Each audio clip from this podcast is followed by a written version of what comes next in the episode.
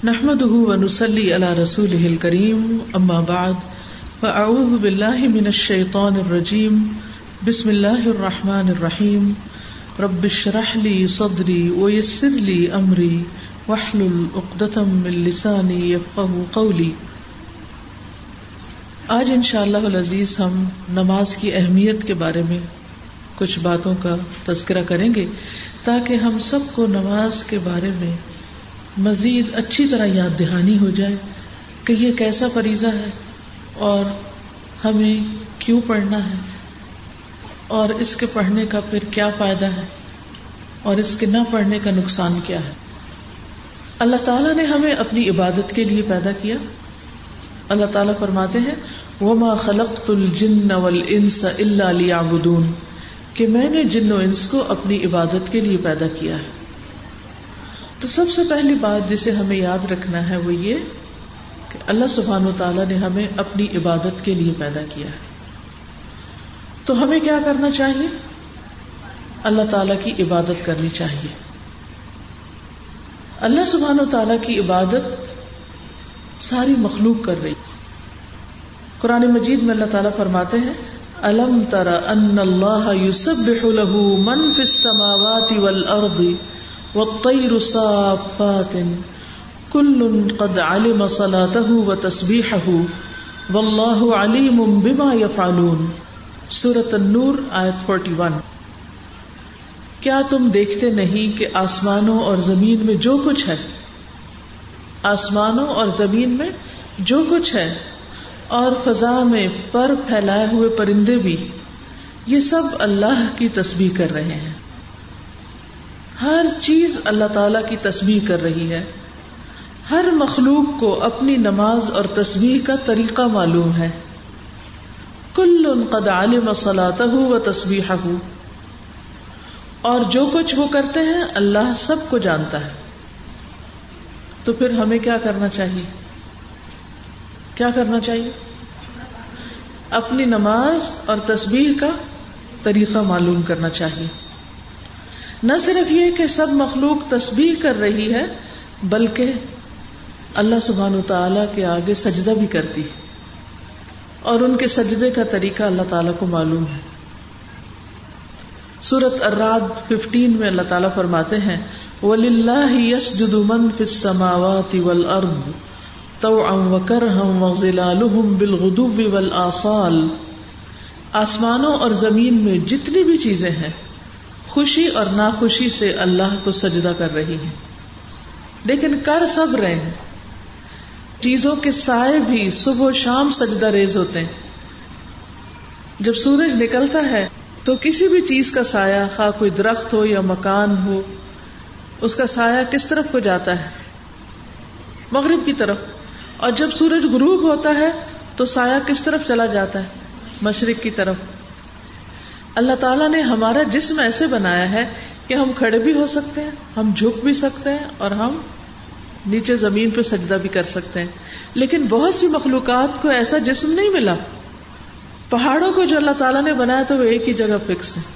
درخت بھی جس طرح اگتے ہیں، پھر وہ ایک ہی جگہ رہ جاتے ہیں۔ وہ خود نہیں جھک سکتے، لیکن ان کے وجود کا سایہ زمین پر پوری طرح سجدہ کر رہا ہوتا ہے۔ وہ جھکا ہوا ہوتا ہے۔ سورت النحل 48 49 میں اللہ تعالیٰ فرماتے ہیں، اولم يروا الى ما خلق الله من شيء يتفيأ ظلاله عن اليمين والشمائل سجدا لله وهم داخرون۔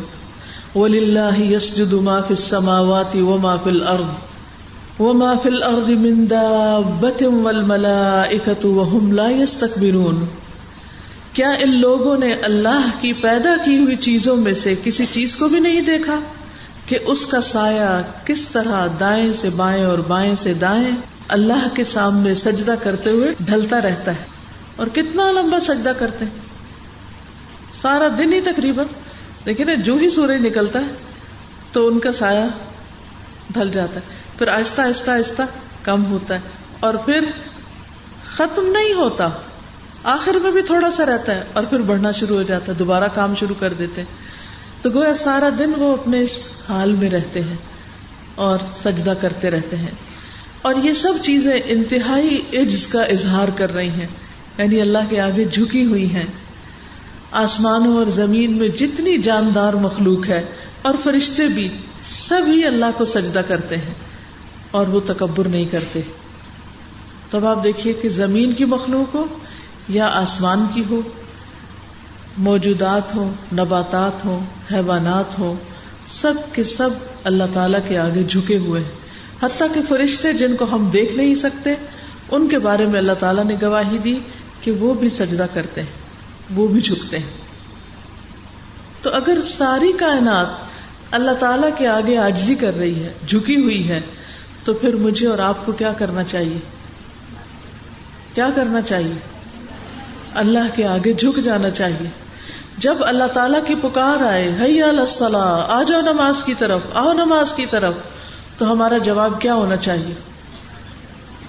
لا حول ولا قوت الا باللہ۔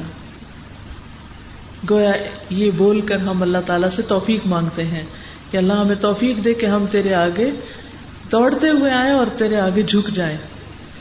جس حال میں تو سب سے زیادہ ہمیں پسند کرتا ہے یعنی سجدے کی حالت میں ہمیں اس تک پہنچنے کی تو توفیق دینے والا ہے۔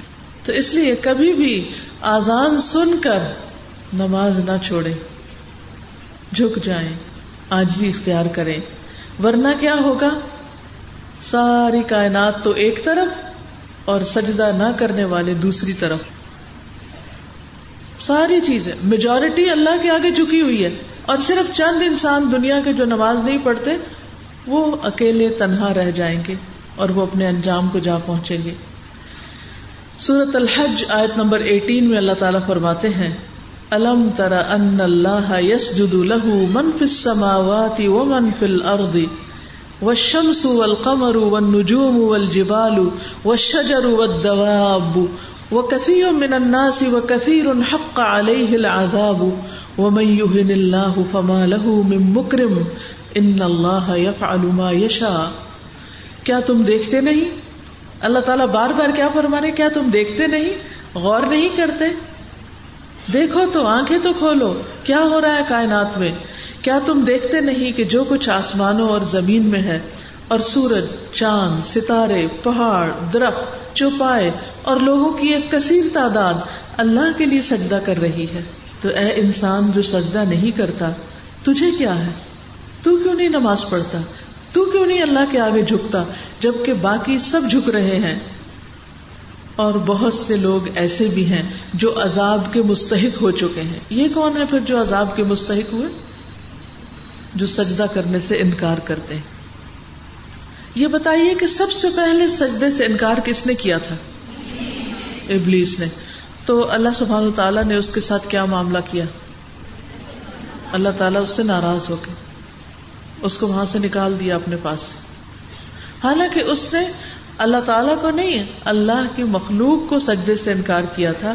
گویا اللہ سبحان تعالیٰ کا حکم نہیں مانا تھا۔ اللہ کی بات نہیں مانی تھی۔ تو نماز پڑھنے کا حکم کس نے دیا؟ اللہ تعالیٰ نے۔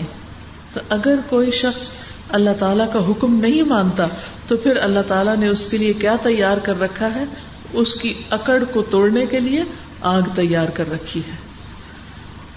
اور بہت سے لوگ ایسے بھی ہیں جو عذاب کے مستحق ہو چکے ہیں اور جسے اللہ ذلیل کر دے، پھر اسے کوئی عزت دینے والا نہیں۔ اور اللہ وہی کرتا ہے جو وہ چاہتا ہے۔ جو کچھ اللہ چاہتا ہے وہ کر لیتا ہے۔ یہ جو ذلیل کرنے کی بات ہے، یہ بھی بڑی امپورٹنٹ ہے۔ سوچئے، کبھی ایسا ہوا کہ آپ کو بھری محفل میں کسی نے ڈانٹ دیا ہو؟ تو آپ نے کیسا محسوس کیا سب کے سامنے؟ کیا لگا آپ کو کہ میری بےزتی ہوگی اس بےزتی کا آپ پر کوئی اثر ہوا؟ حالانکہ کیا تھا، ایک بات ہی تو تھی اور کوئی بڑی بات نہیں تھی۔ تھوڑی سی بات تھی، بس بات ہوئی، ختم ہو گئی۔ لیکن اس کا اثر آپ کے دل پر پڑا؟ پڑتا ہے کبھی؟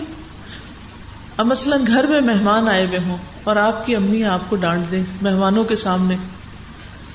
تو ہو سکتا ہے کہ ڈانٹ آپ کو بری نہ لگے، لیکن کیا چیز بری لگے گی؟ کہ ان کے سامنے ڈانٹ دیا ہے۔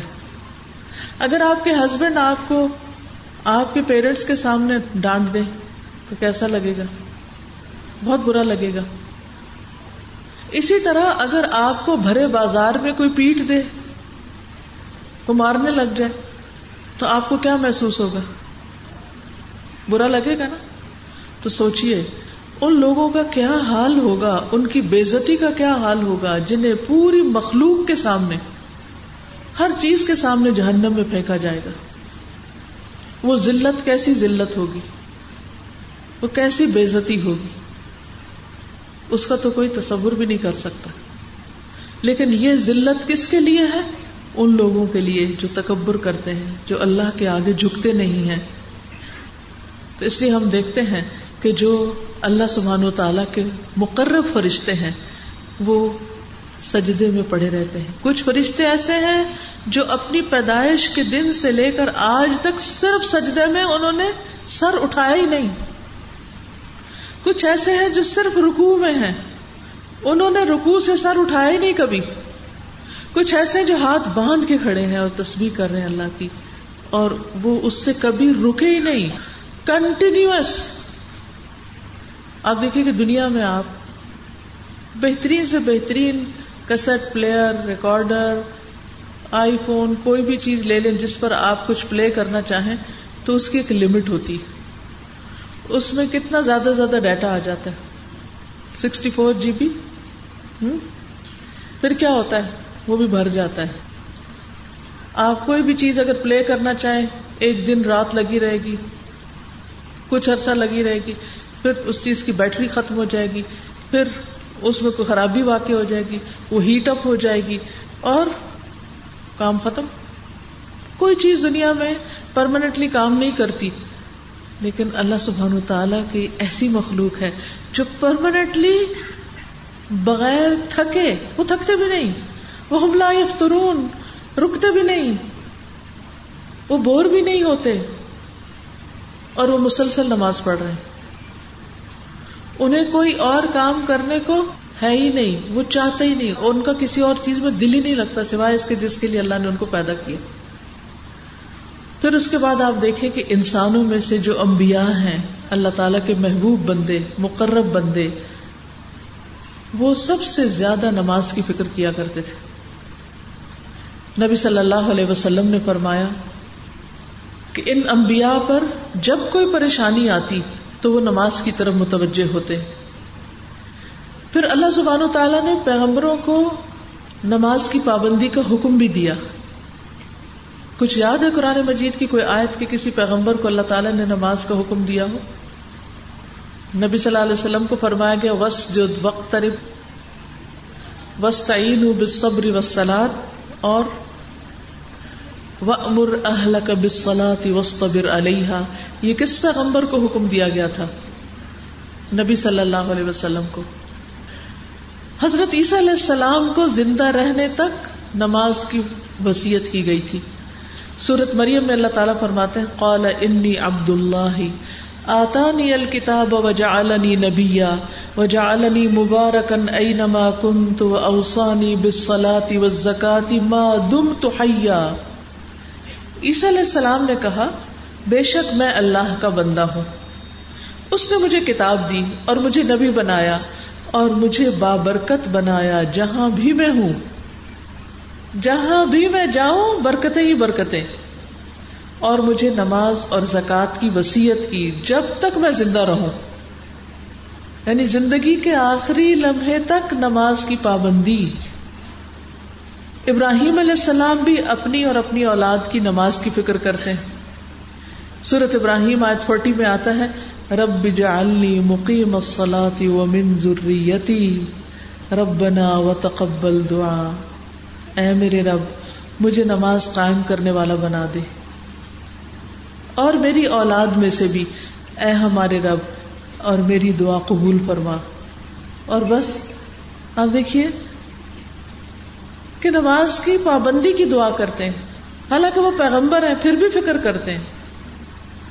اور صرف اپنی نہیں، اپنے بچوں کی بھی فکر کرتے ہیں۔ ہم میں سے بہت سے لوگ خود نماز پڑھ لیتے ہیں۔ بچے سوئے رہتے ہیں، کہتے ہیں بےچارے ان کو نہیں اٹھاتے، ان کو نہیں جگاتے۔ ہم ان کی پڑھائی کی زیادہ فکر کرتے ہیں، ان کی نماز سے۔ کہتے ہیں کہ اگر ان کی نیند ڈسٹرب ہوگی تو پھر یہ پڑھ نہیں سکیں گے۔ اور اگر پڑھیں گے نہیں تو ان کے نمبر اچھے نہیں آئیں گے۔ اگر نمبر اچھے نہیں آئیں گے تو اچھی جاب نہیں ملے گی۔ اچھی جاب نہ ملی تو اچھی جگہ شادی نہیں ہوگی۔ تو دنیا کے لیے اس قدر بھاگ دوڑ کہ دنیا جنت بن جائے، ہر چیز اچھی ہو جائے۔ خواہ نماز فوت ہو جائے، خواہ نماز نہ بھی پڑھی جائے۔ ایک مومن تو ایسا نہیں ہوتا۔ وہ تو اپنی اور اپنے ساتھ اپنی اولاد کی بھی فکر کرتا ہے کہ وہ نمازوں کی پابند ہو۔ سورت ابراہیم 37 میں وہ کہتے ہیں، ربنا انی اسکن من ذریتی بواد غیر ذی زرع عند بیتک المحرم. ربنا لیقیم الصلاة، فاجعل افئدتا من الناس تہوی الیہم، ورزقهم من الثمرات لعلهم یشکرون. اے ہمارے رب، بے شک میں نے اپنی اولاد کو اس وادی میں آباد کیا ہے یعنی ساری دنیا چھوڑ کر بے آب و گیاس بالکل ایک صحرا میں لا کے میں نے اپنی اولاد کو بسایا، جہاں زندگی کی کوئی سہولت نہیں۔ جہاں کچھ نہیں اگتا، غیر بھی زرعن تیرے حرمت والے گھر کے پاس، کیوں؟ کیوں لا کے بسایا یہاں؟ اے ہمارے رب، تاکہ وہ نماز قائم کرے مقصد یہ ہے، ان کو ہر چیز سے ہٹا کے یہاں لانے کا، کہ یہ تیرے بندے بن جائے تیری عبادت کرے آج ہم میں سے کون پیرنٹس ایسے ہیں کہ جو اپنا گھر مسجد کے قریب لیں تاکہ ہمارے بچے سہولت کے ساتھ جماعت سے نماز پڑھ سکیں؟ اور کب کس نے گھر بنا کر یہ کہا، اے رب، میں نے اپنے بچوں کو یہاں اس گھر میں لا بسایا ہے تاکہ وہ تیری عبادت کرے اور اس مسجد کے قریب گھر بنایا ہے تاکہ وہ تیری عبادت کے پابند ہو اب تو ٹرینڈ یہ ہو گیا کہ لوگ مسجدوں سے دور گھر بناتے ہیں تاکہ وہ مسجد کا شور نہ ہے وہ اذان کی آواز آتی ہے نا، نیند خراب ہو جاتی، بچے ڈسٹرب ہو جاتے ہیں۔ پھر جن بچوں کی ہم ایش و عشرت کا اور آرام کا اتنا خیال رکھتے ہیں، بڑے ہو کر وہ ہمارے بھی نہیں رہتے۔ کیونکہ ہم نے ان کو اللہ کا نہ بنایا، تو اللہ تعالیٰ نے ان بچوں کو پھر اپنے ماں باپ کا بھی بننے کی توفیق نہ دی۔ تو ہم چاہے گھر بنائیں چاہے کہیں ٹریول کریں، چاہے کوئی پلان کریں پروگرام بنائیں، شادی، بیاہ پارٹی کچھ بھی، تو اس میں نمازوں کے ٹائم کی پابندی کرتے ہوئے ہر چیز کا خیال رکھیں۔ پہلا سوچیں کہ نماز کس وقت ادا ہوگی۔ مثلاً سفر پہ آپ چل رہے ہیں، نکل رہے ہیں، تو ٹائم دیکھیں کہ نماز کا وقت تو نہیں قریب۔ تو نماز پڑھ کے نکلیں۔ یا پھر بیچ میں روک لیں گاڑی اگر اپنے اختیار میں۔ نہیں روک سکتے تو جہاں بیٹھے وہیں پڑھے کیونکہ نماز تو وقت کی پابندی کے ساتھ فرض ہے۔ وہ تو پڑھنی ہی پڑھنی ہے۔ ابراہیم علیہ السلام نے اپنے بچوں کی نماز کی فکر کی تھی۔ لہٰذا آپ دیکھیے کہ پھر بچوں کے اندر کیسا اخلاق پیدا ہوا۔ ان کے بیٹے اسماعیل علیہ السلام کے بارے میں سورت مریم میں آتا ہے، fifty four and fifty five. With کرفل کتاب اسماعیل۔ اس کتاب یعنی قرآن مجید میں اسماعیل کا ذکر کیجیے ان کا نساد الوعد۔ بے شک وہ وعدے کے سچے تھے۔ یہ ان کی خاص خوبی بیان کی گئی وعدے کے بڑے پابند تھے۔ وکان رسول النبیہ اور رسول نبی تھے۔ وکان یا امر اہل بسلاتی وہ اپنے گھر والوں کو نماز کا حکم دیتے تھے۔ زکاتی اور زکات کی ادائیگی کا حکم دیتے تھے. وکان عند ربه مرضیا اور وہ اپنے رب کے نزدیک ایک پسندیدہ انسان تھے. تو ایک پسندیدہ انسان کی خوبیاں کیا ہیں؟ کیا بتائی گئی کہ وہ کیا کرتا ہے؟ صرف خود نہیں. گھر والوں کو بھی نماز کا حکم دیتا ہے. گھر والوں کی نماز کی بھی فکر کرتا ہے. اور پھر پسندیدہ انسان کا نساد الواد وعدے کا سچا. جو کہا، اسے کر کے دکھایا۔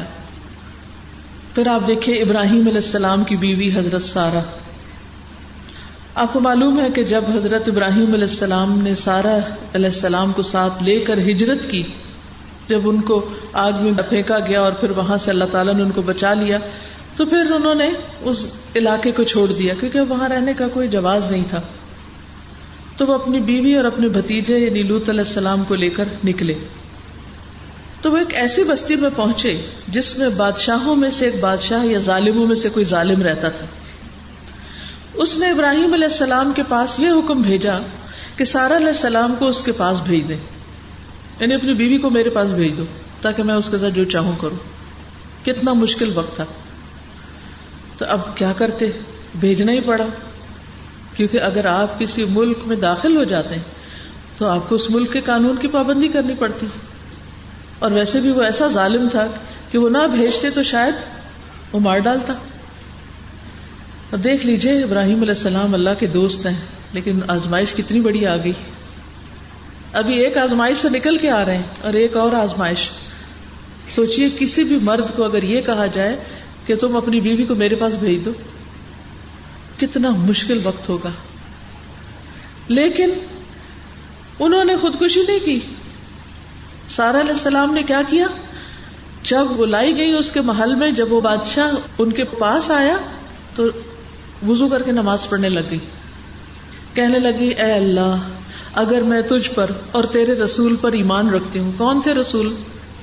ابراہیم علیہ السلام۔ تو تو مجھ پر اس کافر کو مسلط نہ کرنا، تو میری عزت کی حفاظت کرنا۔ تو کہتے ہیں کہ بادشاہ کا سانس گلے میں پھنس گیا۔ اور وہ گر کر ایڑیاں رگڑنے لگا۔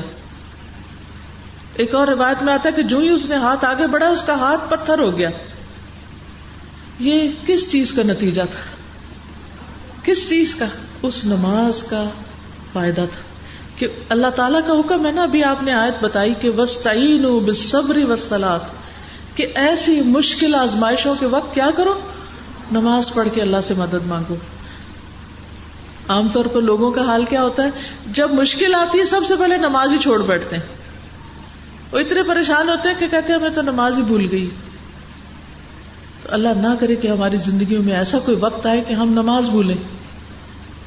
یا اس سے کوتا کریں۔ یا اللہ تعالی سے ناراض ہو کر اللہ کی عبادت چھوڑ بیٹھے یہ سخت آزمائش ہوتی اور یہ بھی عذاب کی ایک قسم ہوتی ہے کہ جس میں انسان یعنی کئی دفعہ لوگوں نے آپ سے بھی سوال کیا ہوگا، لوگ پوچھتے ہیں کہ آزمائش اور عذاب میں کیا فرق ہوتا ہے؟ ہمیں کیسے پتا چلے کہ کوئی تکلیف ہمارے لیے آزمائش ہے یا پھر عذاب ہے اللہ کا؟ اگر کسی تکلیف کے آنے پر ہم اللہ تعالی کے اور قریب ہو جاتے ہیں تو یہ آزمائش ہے۔ اللہ تعالیٰ اس سے درجے بلند کرنا چاہتا ہے۔ وہ کسی گناہ کی سزا نہیں ہے، بلکہ کیا ہے؟ ایک امتحان ہے۔ اور اگر کوئی شخص اس پر جب امتحان آئے اور وہ اور بگڑ بیٹھے اور اللہ سے اور دور ہو جائے تو سمجھے کہ یہ کسی گناہ کی سزا ہے۔ کیونکہ نیکی کے بعد ایک اور نیکی کا موقع مل جانا یہ پہلی نیکی کا ثواب ہوتا ہے۔ ہم دعا مانگتے ہیں نا، ربنا آتنا فی دنیا ہسنا تو اس کا مطلب کیا کہ اللہ تعالیٰ ایک نیکی کے بعد ایک اور، ایک کے بعد ایک اور نیکی کا موقع دیتے جانا، راستے کھول دینا ہمارے لیے۔ تو جب ایک شخص ایک نیکی کرتا ہے تو اللہ تعالیٰ اس کو دل کھول دیتا ہے، اس کو نیکی سے محبت ہوتی ہے، وہ اگلی اور اچھی کرتا ہے۔ جب وہ کرتا تو پھر ایک اور دروازہ کھلتا ہے، ایک اور کھلتا ہے، ایک اور کھلتا ہے۔ لیکن اگر انسان نیکی کے مواقع سے فائدہ نہیں اٹھاتا، تو کیا ہوتا ہے؟ جب ایک نیکی چھوڑتا نا، مثلا کچھ لوگ ہوتے ہیں اچھا چلو نفل چھوڑ دیتے ہیں۔ اب کیا ہوتا ہے؟ ایک دن نفل چھوڑے نا ذرا، اگلے دن دل مانے گا پڑھنے کو۔ اگلے دن پھر شیطان کو بہانا کروا دے گا، پھر چھٹ جائیں گے۔ اگلے دن پھر چھوٹ جائیں آپ کہیں گے او یہ کیا ہو گیا؟ میں تو اچھی بلی اتنی پابندی کرتی تھی۔ اشراق اور چاشت کی ہے تو میرے زندگی سے نکل گیا۔ تو جب نیکی کے بعد مزید نیکی کا موقع ملتا جائے تو سمجھے کہ اللہ تعالیٰ راضی ہے، چاہے مشکل سے ہی ملے۔ اور اگر نیکی کے مواقع چھننے لگے اور نیکی کرنے کو دل نہ چاہے، نیکی کے لیے دل سخت ہو جائے یا انسان عبادت چھوڑ بیٹھے یا اللہ تعالیٰ سے ناراض ہو جائے، تو یہ انسان کی بدبختی کی علامت ہوتی ہے۔ تو اللہ تعالیٰ ہم سب کو اس سے محفوظ رکھے۔ اللہ ہمیں ایسی آزمائش میں نہ ڈالنا کہ ہم تجھ سے دور ہو جائیں، کیونکہ یہ سب سے بڑی آزمائش ہے کہ انسان اللہ سے دور ہو جائے اور اللہ تعالیٰ کی عبادت میں کمی کر دے۔ تو اس لیے ہر حال میں مشکل ہو کے آسان، چھوٹی ہو کے بڑی جو میسر ہو نیکی کرتے چلے جائیں۔ تو بہرحال آپ دیکھیے کہ سارا علیہ السلام کو اللہ تعالیٰ نے اس نماز کے پڑھنے کی برکت سے ایسی غیبی مدد کی کہ ان کی عزت بھی محفوظ ہوئی اور اس کے بعد بادشاہ کے پاس ایک اور لانڈی تھی، حضرت حاجر، وہ انہوں نے ان کو گفٹ کے طور پر دے دی، کہا کہ یہ عورت بہت مختلف عورت، یہ کوئی معمولی چیز نہیں ہے۔ تو یہ ان کی کرامت تھی اور پھر اللہ تعالیٰ نے ان کے لیے راستے کھولے اور پھر حضرت حاجرہ سے حضرت اسماعیل علیہ السلام پیدا ہوئے اور پھر اس سے وہ گھر آباد ہوا جس کی محبت میرے اور آپ کے دل میں ہر وقت تڑپتی رہتی ہے اور ہم میں سے جب کوئی سنتا ہے نا کہ فلاں حج پہ جا رہا ہے تو دل کا حال کیا ہوتا ہے؟ جب سنتے فلاں عمرے پہ جا رہا ہے تو دل کیسے مچلنے لگتا ہے کہ ہم بھی اڑ کے پہنچ جائیں؟ اللہ تعالیٰ تیرے لیے تو کچھ مشکل نہیں۔ تو شروع کہاں سے ہوا تھا؟ انہی لوگوں سے نا اللہ نے ان کو اپنی طرف آنے کی وجہ سے اور نیکیوں کا موقع دے دیا۔ تو کبھی کسی حال میں بھی نماز کو بدنام نہ کرے کہ اچھا ہم نے تو نماز پڑھی تھی، ہماری تو دعا قبول نہیں ہوئی۔ کیا ہم نے وضو صحیح کیا تھا؟ کیا سجدے صحیح کیے تھے؟ کیا جو کچھ اس میں پڑا تھا وہ صحیح تھا؟ یہ صرف ایک حاضری لگائی تھی۔ دیکھیے نا، بہت سے لوگ کہتے ہیں ہم نے نماز پڑھی، فائدہ نہیں بھائی کیوں نہیں ہوا؟ کیونکہ ریسیپی ٹھیک نہیں تھی۔ سارے لوگ کیک بناتے ہیں۔ کیا سب کا کیک ٹھیک بنتا ہے؟ کیوں نہیں ٹھیک بنتا؟ طریقے میں فرق ہوتا ہے نا۔ تب آپ کے میں میں تو اتنے پیسوں کا سب کچھ خرید کے لائی تھی، میرا تو کچھ نہیں بنا، آج کے بعد کیک ہی نہیں بنا رہی۔ نہیں بھائی، اپنے آپ کو ٹھیک کرو۔ پہلے کیک بنانا سیکھو، پھر صحیح مزہ آئے گا بنانے کا۔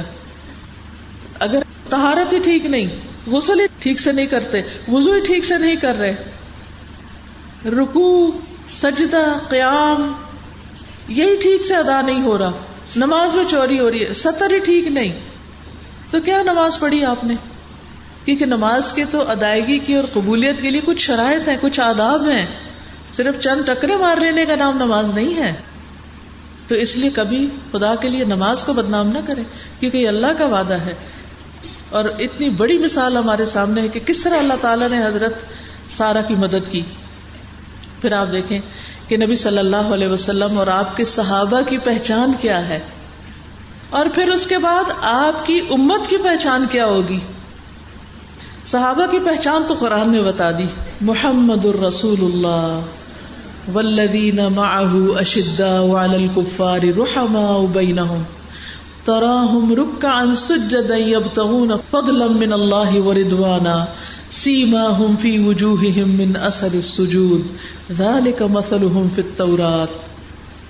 محمد صلی اللہ علیہ وسلم اللہ کے رسول ہیں، اور جو لوگ اس کے ساتھ ہیں یعنی صحابہ کرام، کافروں پہ بہت سخت ہیں، آپس میں بہت نرم دل ہے یہ سچے مومن کی پہچان۔ وہ ایک دوسرے کے ساتھ بہت ہی نرم ہوتے ہیں، محبت کرنے والے ہوتے ہیں۔ ایک دوسرے کے لیے مہربان ہوتے ہیں ایک دوسرے کی کیئر کرنے والے ہوتے ہیں ایک دوسرے کا خیال کرنے والے ہوتے ہیں ایک دوسرے کی ضرورت کو سمجھنے والے ہوتے۔ ہیں رحما بینہم۔ اور اور ان کی پہچان کیا؟ تراہم رکان سجدن تم ان کو دیکھو گے، کہیں رکو کر رہے ہیں، کوئی سجدہ کر رہا ہے یعنی ان کو سب سے زیادہ محبت ہی نماز سے ہے۔ آج آپ دیکھیں، لوگ حجاب بھی اوڑھ لیتے ہیں، درس بھی اٹینڈ کر لیتے ہیں، نمازوں کی پابندی نہیں کرتے۔ کس قدر آفت ہے؟ یہ کیسا دین ہے؟ جس کا پہلا رکن ہی نماز ہے، پہلی شرط ہی نماز ہے، اور پھر یب تہون فضل من اللہ وردوانا وہ اپنے رب کا فضل اور اس کی رضا ڈھونڈتے رہتے کہ کس طرح رب کو خوش کر دے، راضی کر دے۔ سیما ہم فی وجوہ من اثر سجود سجدوں کی کثرت کی وجہ سے ان کے پیشانیوں پر، ان کے ماتھوں پر امتیازی نشان موجود ہیں۔ ان کی یہی صفت تورات میں بیان ہوئی ہے کہ محمد صلی اللہ علیہ وسلم کے ساتھی اس طرح ہوں گے۔ ایک دفعہ کسی نے پوچھا کہ یا رسول اللہ صلی اللہ علیہ وسلم، آپ ہمیں تو پہچانتے ہیں، لیکن آپ کے بعد جو آپ کی امت کے لوگ آئیں گے، آپ ان کو کیسے پہچانیں گے؟ تو آپ کو معلوم ہے کہ آپ نے کیا فرمایا؟ کہ سیاہ گھوڑوں کے درمیان اگر ایک سفید گھوڑا ہو تو کیا اس کو نہیں پہچانا جائے گا؟ تو قیامت کے دن لوگوں کے درمیان امت محمد صلی اللہ علیہ وسلم کے جو لوگ ہوں گے، وہ اپنے وضو کے اعضاء کی چمک سے پہچانے جائیں۔ گے قیامت کے اندھیرے میں ان کے چہرے چمک رہے ہوں گے، ان کے بازو چمک رہے ہوں گے، ان کے پاؤں چمک رہے ہوں گے۔ وہ جہاں چلیں گے، چمک ساتھ ساتھ جائے گی۔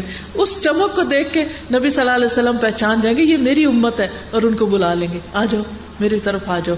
کیونکہ حشر کے میدان میں بڑی سخت گرمی ہوگی، شدید پیاس ہوگی، تو آپ ان کو حوض کوثر سے پانی پلائیں گے۔ نبی صلی اللہ علیہ وسلم کا طریقہ کیا تھا؟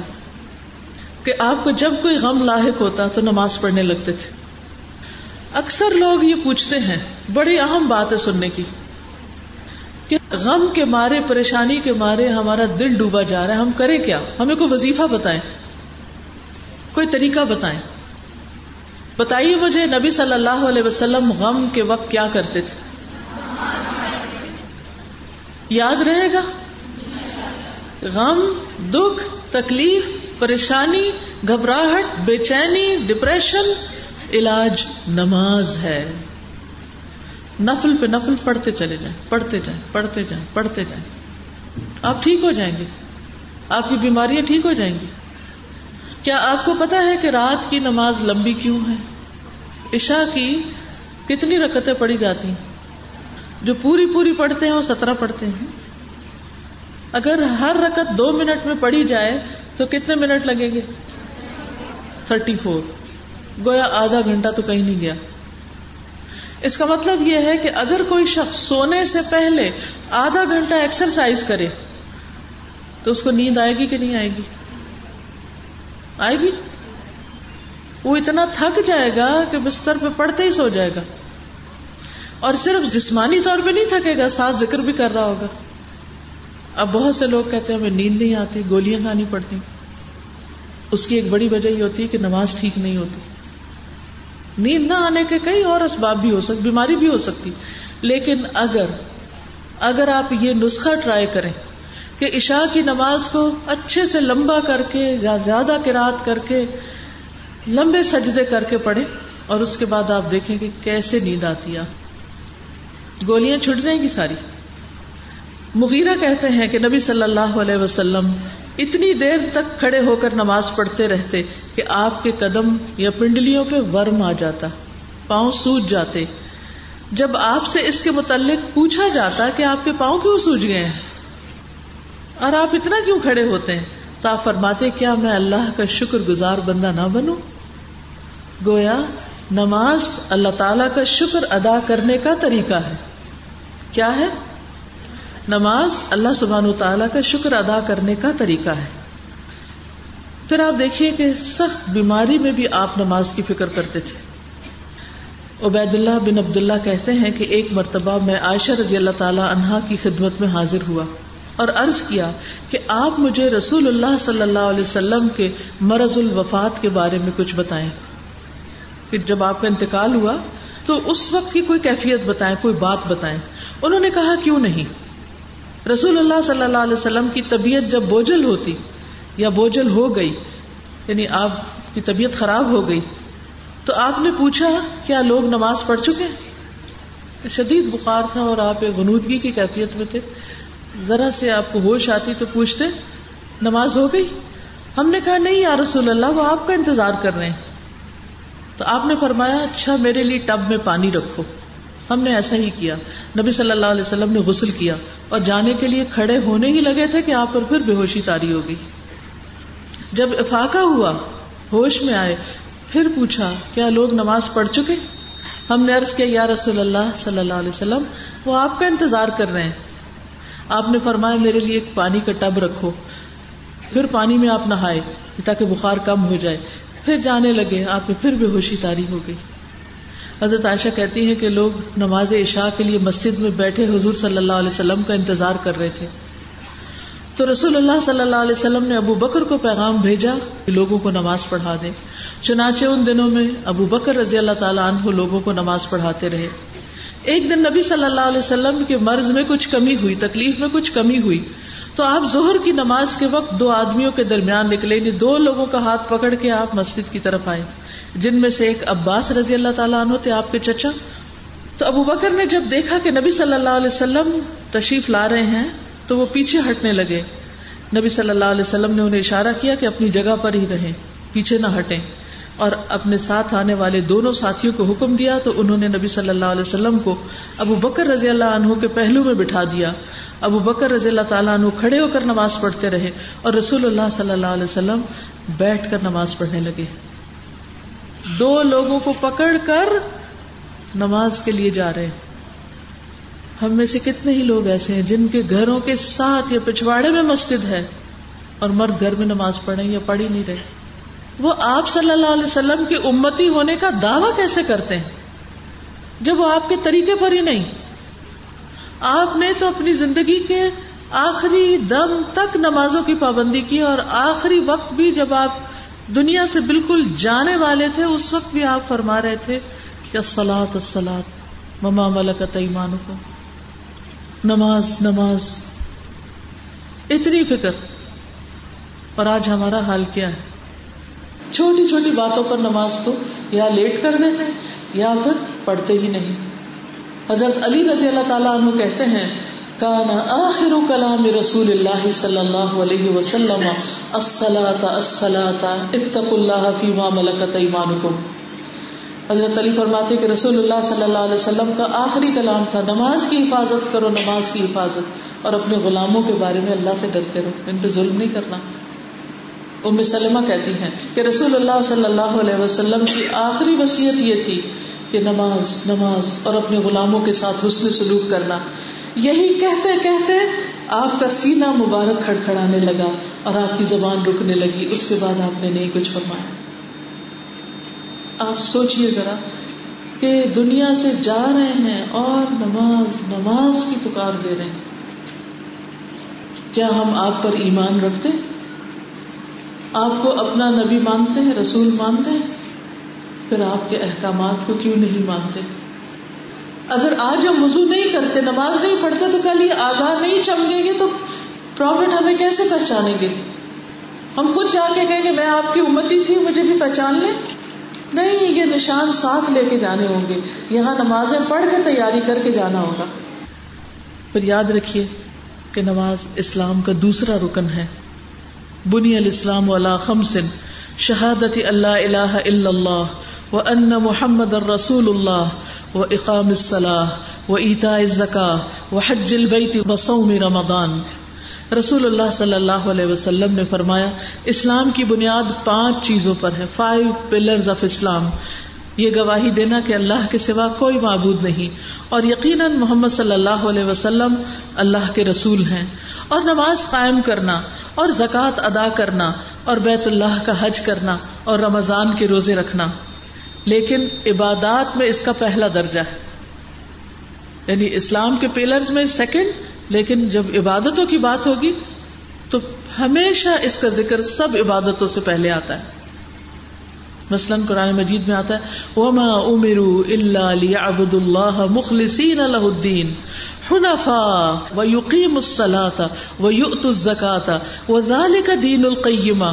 اور انہیں اس کے سوا حکم نہیں دیا گیا۔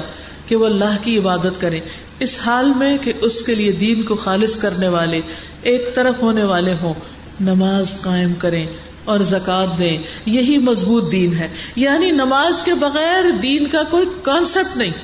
ایک شخص سارے کام کرتا رہے۔ لوگوں سے بھی بڑا اچھا ہو، لیکن نماز نہ پڑھے تو اس کو دیندار نہیں کہا جا سکتا۔ اس کے باقی عمل بھی کہیں ضائع نہ ہو جائے۔ سورت البقرہ میں اللہ تعالیٰ فرماتے ہیں وہ عقیم السلاط و آت الزکات ورکا مارا کے اور نماز قائم کرو اور زکوٰۃ ادا کرو اور رکو کرنے والوں کے ساتھ مل کر رکو کرو۔ یعنی جماعت کی نماز کی بھی پابندی مردوں کے لیے خاص طور پر۔ نماز کو اسلام کا ستون قرار دیا گیا۔ اور بنیادی تعلیم میں سے اہم ترین عبادت، اہم ترین کام بتایا گیا۔ رسول اللہ صلی اللہ علیہ وسلم نے فرمایا، اسلام کا حصہ تین چیزیں ہیں، نماز، روزہ اور زکات اور اس میں بھی آپ دیکھ رہے ہیں کہ نماز سب سے پہلے اس کا حکم۔ آپ دیکھیے کہ باقی چیزوں کا حکم زمین پر آیا ہے، نماز کا حکم کہاں آیا ہے؟ آسمان پہ بلا کر یہ توحفہ دیا گیا۔ اس سے بھی اندازہ ہوتا ہے کہ اس کی کتنی زیادہ اہمیت ہے۔ باقی احکامات جبریل زمین پر لے کر آ رہے ہیں لیکن نماز کے لیے نبی صلی اللہ علیہ وسلم کو جب معراج نصیب ہوئی، اللہ سبحانہ تعالیٰ سے ملاقات کا شرف ہوا یعنی اللہ تعالیٰ سے آپ ہم کلام ہوئے، تو اس وقت آپ کو نماز کا یہ فریضہ دیا گیا۔ اور آپ کو معلوم ہے کہ شروع میں کتنی نمازیں تھیں؟ پچاس۔ اور آپ وہی لے کر آ رہے تھے۔ حضرت علیہ السلام نے کہا، میں بنی اسرائیل کو جانتا ہوں، میری امت کے لیے بڑی مشکل تھی، وہ نماز نہیں پڑھ سکتے تھے، تو آپ کم کرائیے۔ پھر کتنی ہو گئی؟ کم کرتے کرتے کرتے پانچ پہ آ گئے۔ لیکن اجر و ثواب کتنا رکھا گیا؟ پچاس کا ہی رکھا گیا۔ انہوں نے یہ بھی کہا تھا، حضرت موسا نے کہ یہ پانچ بھی نہیں پوری پڑیں گے اور کم کر تو نبی صلی اللہ علیہ وسلم نے کیا فرمایا؟ اب مجھے اپنے رب سے شرم آتی، کیونکہ بار بار جا چکا ہوں۔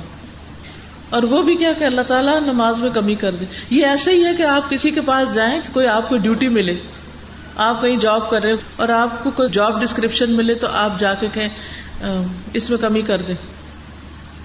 وہ تھوڑی سی کمی کر پھر اب اچھا اور کم کر دیں۔ اچھا اور ڈیوٹی آور کم کر دے اچھا اور کم کر دے اور کم کر دے لیکن تنخواہ پوری دے کوئی دے گا؟ کتر نہیں دے گا۔ دنیا میں کوئی مائی کا لال ایسا نہیں کہ جو جس کام کے لیے آپ کو ہائر کرے اور آپ اس کا دسواں حصہ کرے یعنی ففٹی میں سے پانچ کتنی رہے گی دسواں حصہ۔ اور پھر اجر پورے کا پورا ملے، تنخواہ پوری کی پوری ملے۔ اور اس کو بھی کئی گنا بڑھانے کا وعدہ کیا گیا ہو۔ لیکن کس قدر شرم کی بات ہے کہ ہم پانچ بھی نہیں پڑھ پاتے، ان کی بھی پابندی نہیں کرتے۔ آخر ہم نے کیا سوچ رکھا ہے؟ کہ اللہ تعالیٰ کو کیا منہ دکھائیں گے؟ اللہ سبحان و تعالی روزانہ دو بار فرشتوں سے بندوں کی نماز کی خبر لیتے دو بار پوچھتے ہیں ان سے کہ میرے بندے کیا کر رہے تھے؟ ابو ریرا کہتے ہیں کہ رسول اللہ صلی اللہ علیہ وسلم نے فرمایا، تمہارے پاس دن اور رات میں فرشتے باری باری آتے ہیں اور وہ نماز فجر اور نماز اثر میں جمع ہوتے ہیں۔ جو فرشتے رات کو تمہارے پاس رہیں، وہ آسمان پہ جاتے ہیں تو ان کا رب ان سے پوچھتا ہے، حالانکہ وہ بندوں کا حال خوب جانتا ہے۔ تم نے میرے بندوں کو کس حال میں چھوڑا؟ وہ کہتے ہیں ہم نے اس حال میں چھوڑا کہ وہ نماز پڑھ رہے تھے اور اس حال میں ان کے پاس پہنچے کہ وہ نماز پڑھ رہے تھے۔ پھر اسی طرح دن کے فرشتے جب جاتے ہیں، اللہ تعالیٰ ان سے پوچھتے ہیں۔ پھر رات والے فرشتے جب صبح جاتے ہیں، اللہ تعالیٰ ان سے پوچھتے ہیں۔ دن میں دو بار پوچھتے ہیں، بتائیے اگر ہم نماز نہ پڑھتے ہوں تو وہ جا کے کیا بتائیں گے؟ کیا بتائیں گے جا کے؟ کہ ہم نے تیرے بندوں کو اس حال میں چھوڑا کہ وہ ٹیلی ویژن کے آگے بیٹھے ہوئے تھے۔ وہ کمپیوٹر پہ مصروف تھے، وہ بازاروں میں پھر رہے تھے، وہ لمبی تان کے سو رہے تھے، وہ فیس بک پہ بیٹھے ہوئے کمنٹس دے رہے تھے لوگوں۔ کیا ہم اپنی یہ گواہیاں لکھوا رہے ہیں؟